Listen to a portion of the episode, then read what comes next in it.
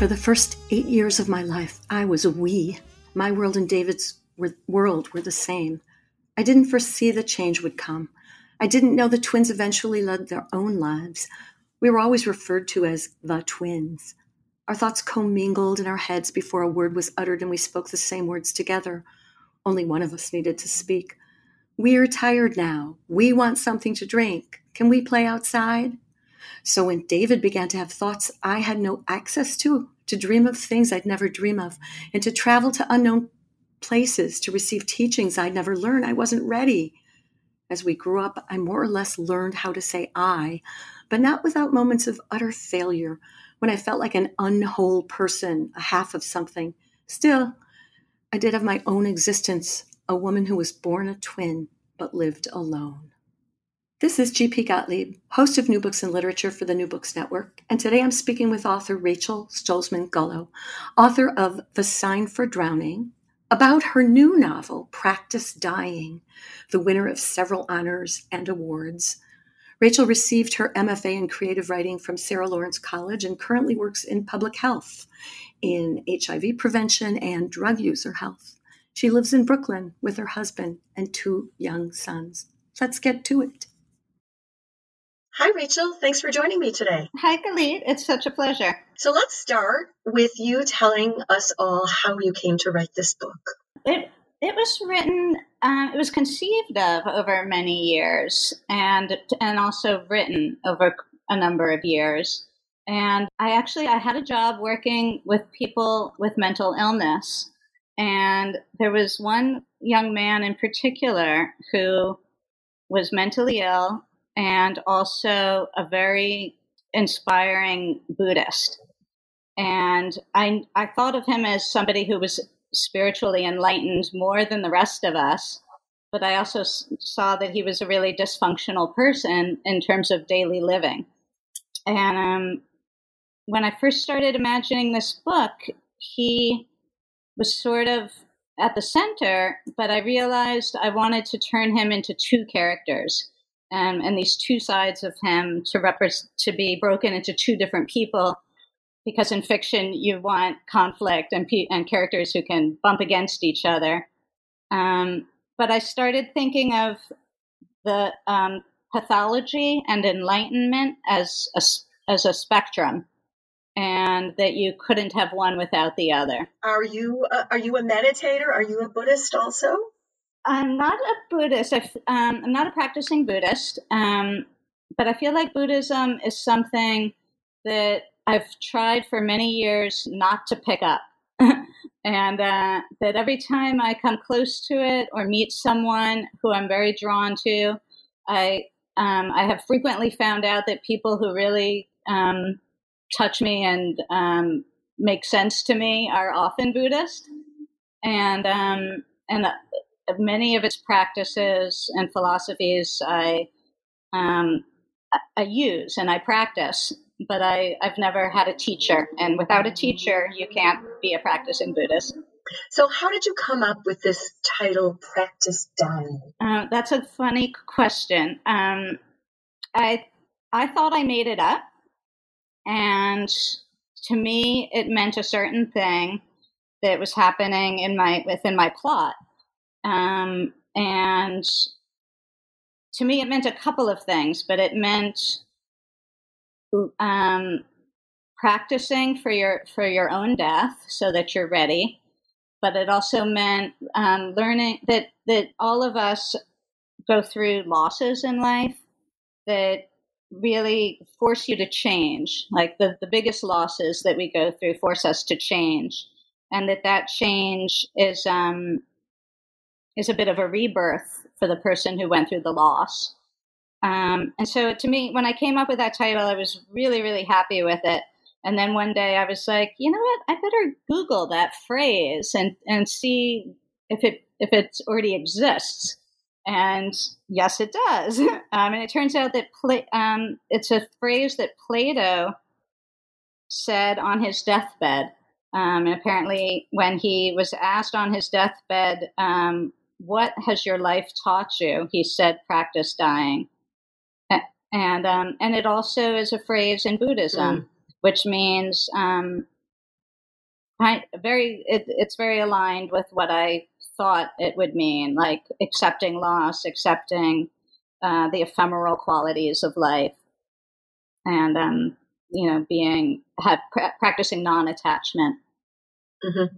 So, who are your main characters? Introduce us to them, and how were they named? Okay. Um, so, like I said, my main characters were um, fictional characters that came to me from taking a real life person and turning him into two people. And um, so I made them twins. And I, I wanted them to be male and female, so they're fraternal twins. And one of I wanted one of them to to by outwardly appearance have pathologies. Um, I wanted her to be dysfunctional, um, and so that's uh, one of the twins is Jamila, and I wanted her brother to, by outward appearances, be enlightened um, and that's David. And David, um, from a very young age, the age of eight, um, sort of discovered his spiritual calling. He um, he heard of the Dalai Lama and he was drawn to go hear him speak. And he snuck out of his home in Manhattan and went to hear the Dalai Lama speak. And he felt um, some sparks in him, like that this was something he sort of knew but had never been taught. Um, and when I was writing it, uh, my um, the people in my writing group who were reading it, they were like, "But is he really enlightened? Like, do you want him to really be enlightened?" And I was like, "I think I really do. I think I really do want him to be enlightened." So that's David and Jamila, and um, one of them is a Hebrew name, David, and one of them is an Arabic name, Jamila. And I wanted, I was just making them opposing forces in every way.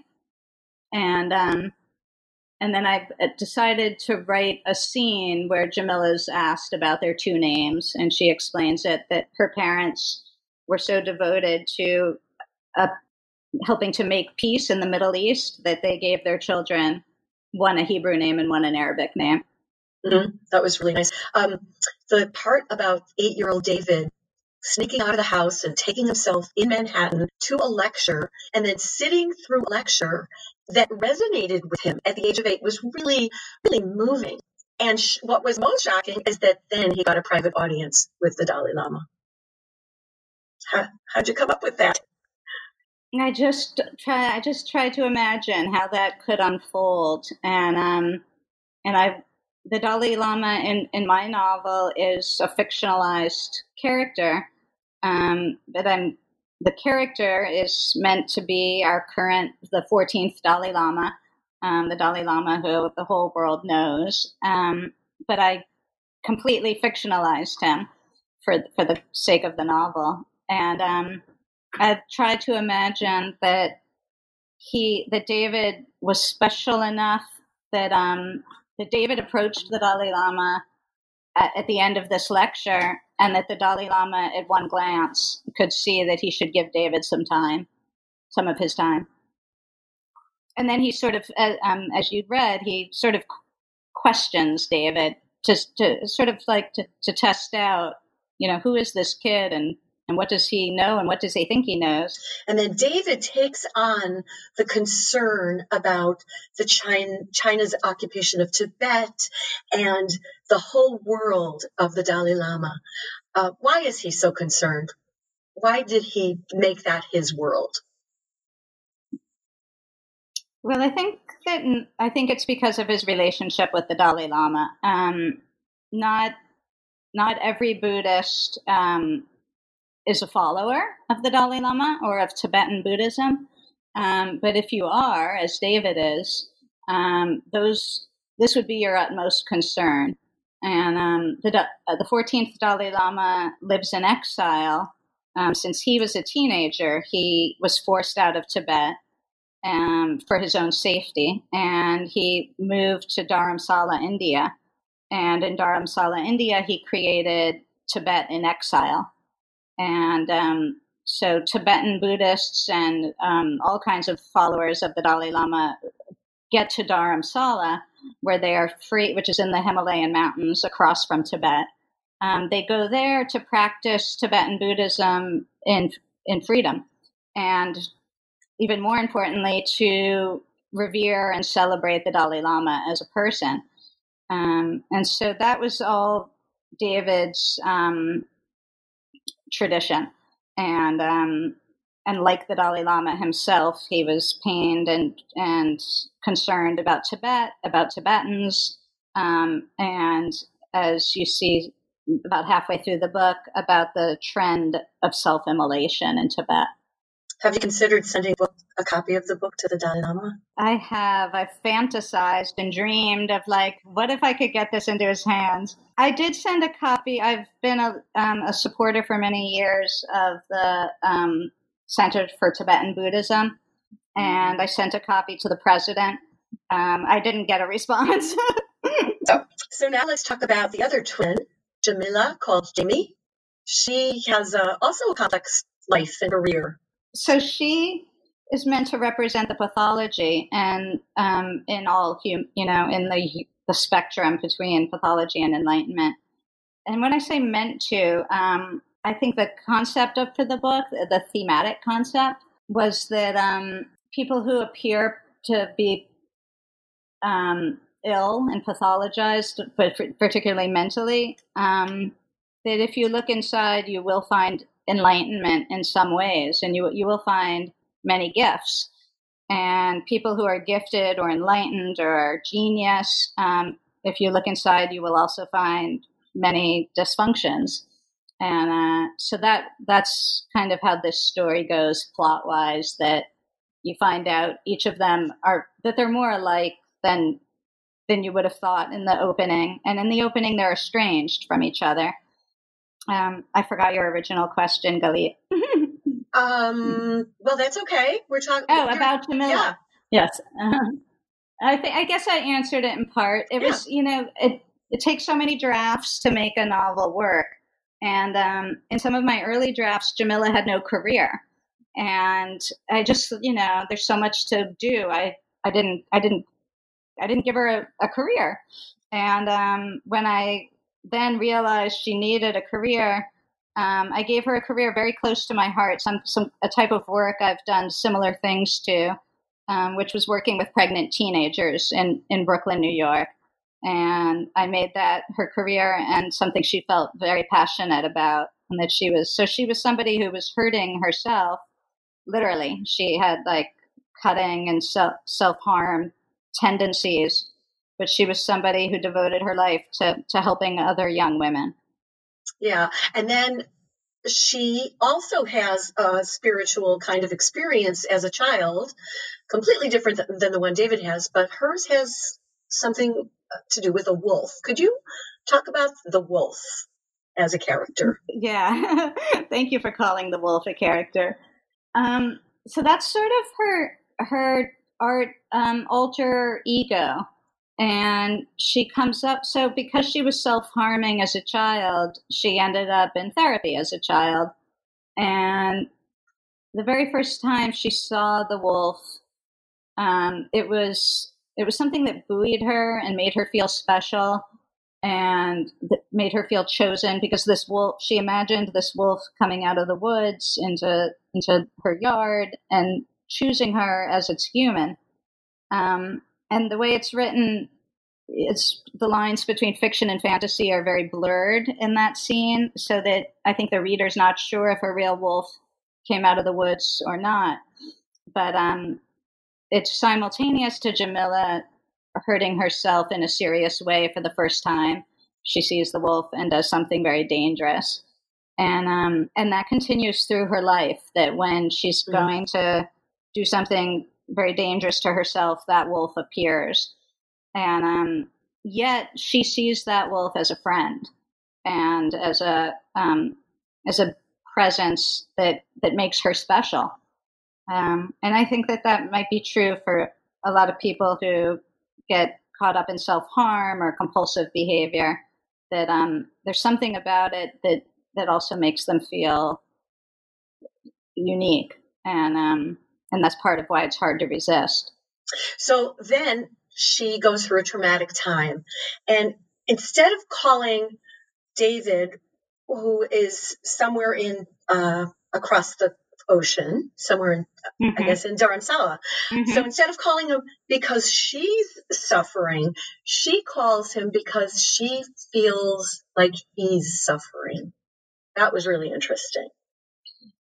Um, right? Um, yes and no. I um, unless I'm forgetting each each beat along the way, he he reaches out to her after. This is when no, this is when she calls to say, "Come home." She has a twin's intuition, yes. and she she does. Um, she does have a yes. He is missing. He was he had been sent. The Dalai Lama had sent him from Dharamsala to Tibet, um, and he didn't really understand why he had been sent to Tibet. And um, much later in the novel, um, we discover why he had been sent to Tibet. But um, he's sent to Tibet. He is miserable there, and he feels he's been exiled by the Dalai Lama and sent someplace where the Dalai Lama could could not go himself.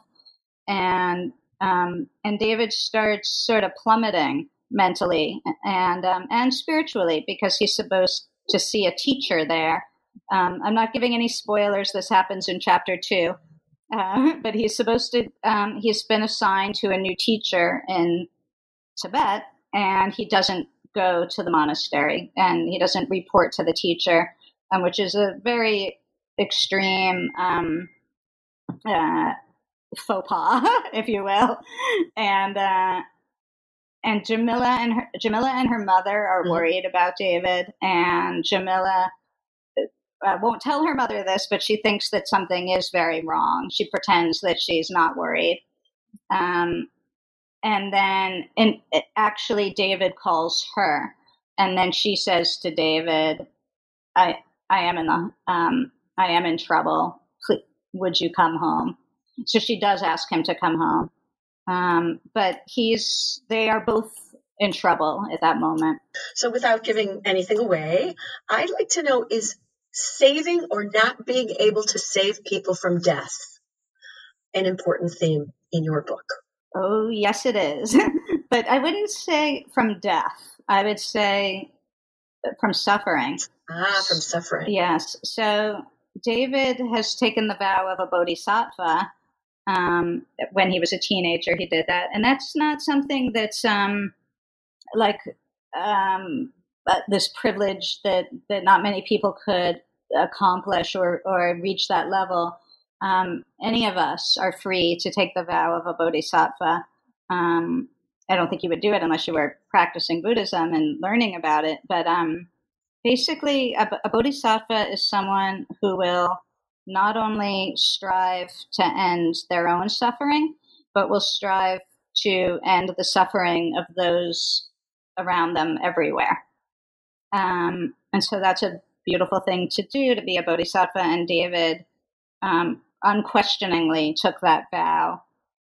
Um, but David has a very fatal flaw in that it's he doesn't always see the suffering around him, and so he he's um, he's failing at that. Um, and I think I've tried to make it I tried to show that, that there are people who do that everywhere, in every corner of the world, whether they've taken that vow or not. There are people that um, do small and large things to, to help those who are suffering around them. That's why it was so interesting when David arrives. Jamila has just come back from the hospital and he's stinging because a fellow monk told him that he doesn't always see suffering. And he's he's really hurt by that. But then it's not clear if he really sees his own sister's suffering. Does he? Yes. No, he does not. And that's one of his journeys um, through this novel. Um, and yes, his um, one of his closest friends, who's 10 years older and has been um, 10 years wiser than him, um, says to him, uh, you know, in a flippant, passing, casual way, you're not seeing suffering. And, you know, in today's language, you would say, like, you're not woke. And, um, and David is very stung by that, but he can't snap his fingers and start to see. And, um, and Jamila is one, maybe the hardest person for him to see. Um, just like I, um, in my experience, I think you know the people you love the most and who are closest to you um, can be the hardest people to truly see. Mm-hmm. That is his yeah. problem. So, um, what can you tell us about the twins' relationship with their grandmother? She's an important character. Yeah, and I um I break out in a smile when anyone mentions the character of their grandma, um, because I created her whole cloth from my real grandma, and um, oh. yeah, and my um my grandma and I were incredibly close. We were like for a period of time, the last 10 years of her life, I, I feel like we were best friends. And uh, when she died, she was 90 and I was 30. And uh, we were having a renaissance to our relationship because I had moved back to New York City where she lived. And we were spending a lot of time together. And, um, and she, we, we just had an incredibly strong connection and the character in the book is um is a I like to say she's a non fictionalized version of my grandma. Um, oh. yeah, I like and uh, she took um, both of the twins got a lot of comfort from her. They did. What about the parents? Well, um, I think there was a ton of love and affection there too. Uh, so the grandma is the mother's mother, and um, but there was something that, that I say in the book um, that some, something skipped a generation to connect the grandma to the granddaughter.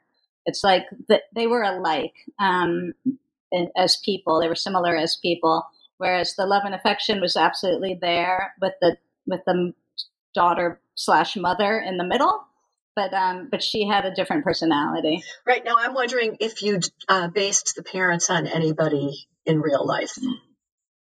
Uh, they're kind of a collage of um, some some of my parents, some of my aunt and uncle, um, mm. some fiction. So there, um, some photographs, like uh, just old family photographs, where I was like, I think that this, you know, that photo of my mom in that burgundy sweater is sort of how I pictured the mother in this novel. But also, you know, because so, the grandmother really was my grandma. Um, some of some of the links between those two characters are also based on on my real life mother and grandmother. I hope they liked the book. Your folks. they, well, my my grandma had already has you know died long before the book was written, even. Um, and that was part of the pleasure of putting her in it. Was I, you know, I sp- it felt like having all this connection to her mm-hmm. while I was writing. But that, you know, I haven't. This is my second novel, and uh, I never put it's funny. I like I did this thing about putting someone from my life in in the book. I I've I haven't done that in the past, and I I very much doubt I'll do it in the future. I was like, eh, I think we all get one pass to do this. mm-hmm. uh, what was the most difficult part of the book for you to write? Um, plot is always hard, always to, to get enough um, enough drama, enough tension to keep the tension going um, from chapter to chapter.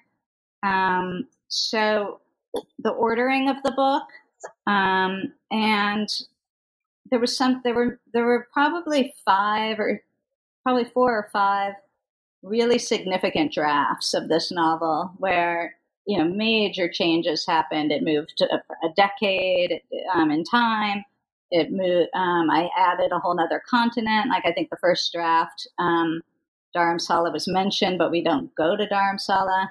Um, by the final draft, um, we spend a lot of time in Dharamsala, um, and we spend a lot of time in Tibet. And so the novel really had to grow, and that was hard.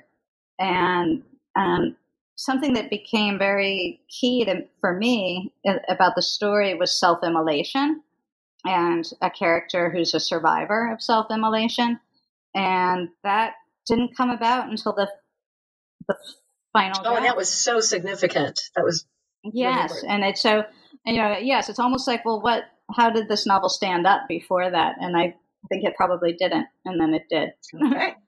Mm-hmm. So, Rachel, what what are you working on next? Um, I'm, wor- I'm working on another novel. I've just recently finished my first draft, but as I've just explained, that, that doesn't mean I'm done.